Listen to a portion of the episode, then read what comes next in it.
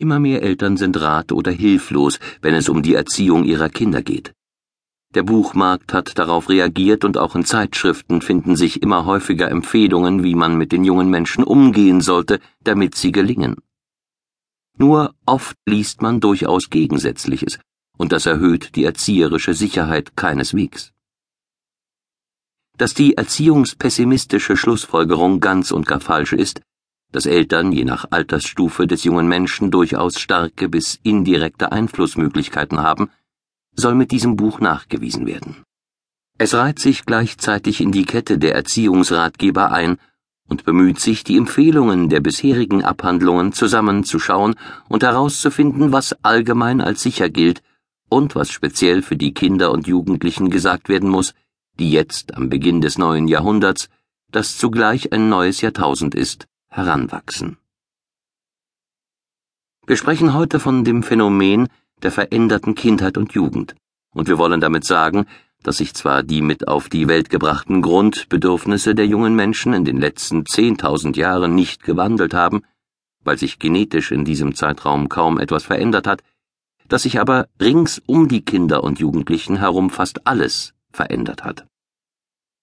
Und diese Wandlungen haben auch die jungen Menschen gewandelt, was ein Beleg dafür ist, dass direkte und indirekte Erziehung durchaus eine Menge bewirkt, wenn wir beispielsweise an die so häufig beklagten Phänomene Gewalt, Sucht und Krankheit denken, oder auch an die Trends und Sogwirkungen der Jugendkultszenerie, an das Sprachverhalten, an das Kleidungsverhalten, an den Musikgeschmack, an das Spielverhalten, an das Konsumverhalten, an Interessen und an von jungen Menschen bevorzugte Lerninhalte.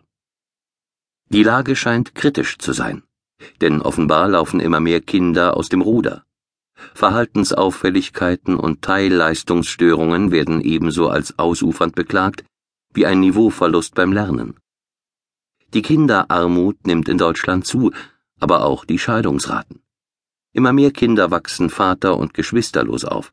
Sie zeigen Wahrnehmungsstörungen und Sinnesschwächen. Sie sind angeblich verhausschweint, wenn sie aus Mangel an Bewegungserfahrungen im dreidimensionalen Raum nicht mehr ohne weiteres rückwärts gehen können.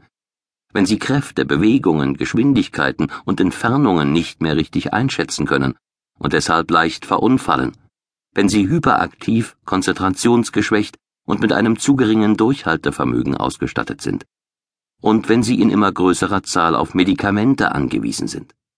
Das Schlimmste ist jedoch, dass Kinder in unserer Gesellschaft mittlerweile so selten geworden sind, dass sie in der politischen Gestaltung nur noch eine nachrangige Rolle spielen.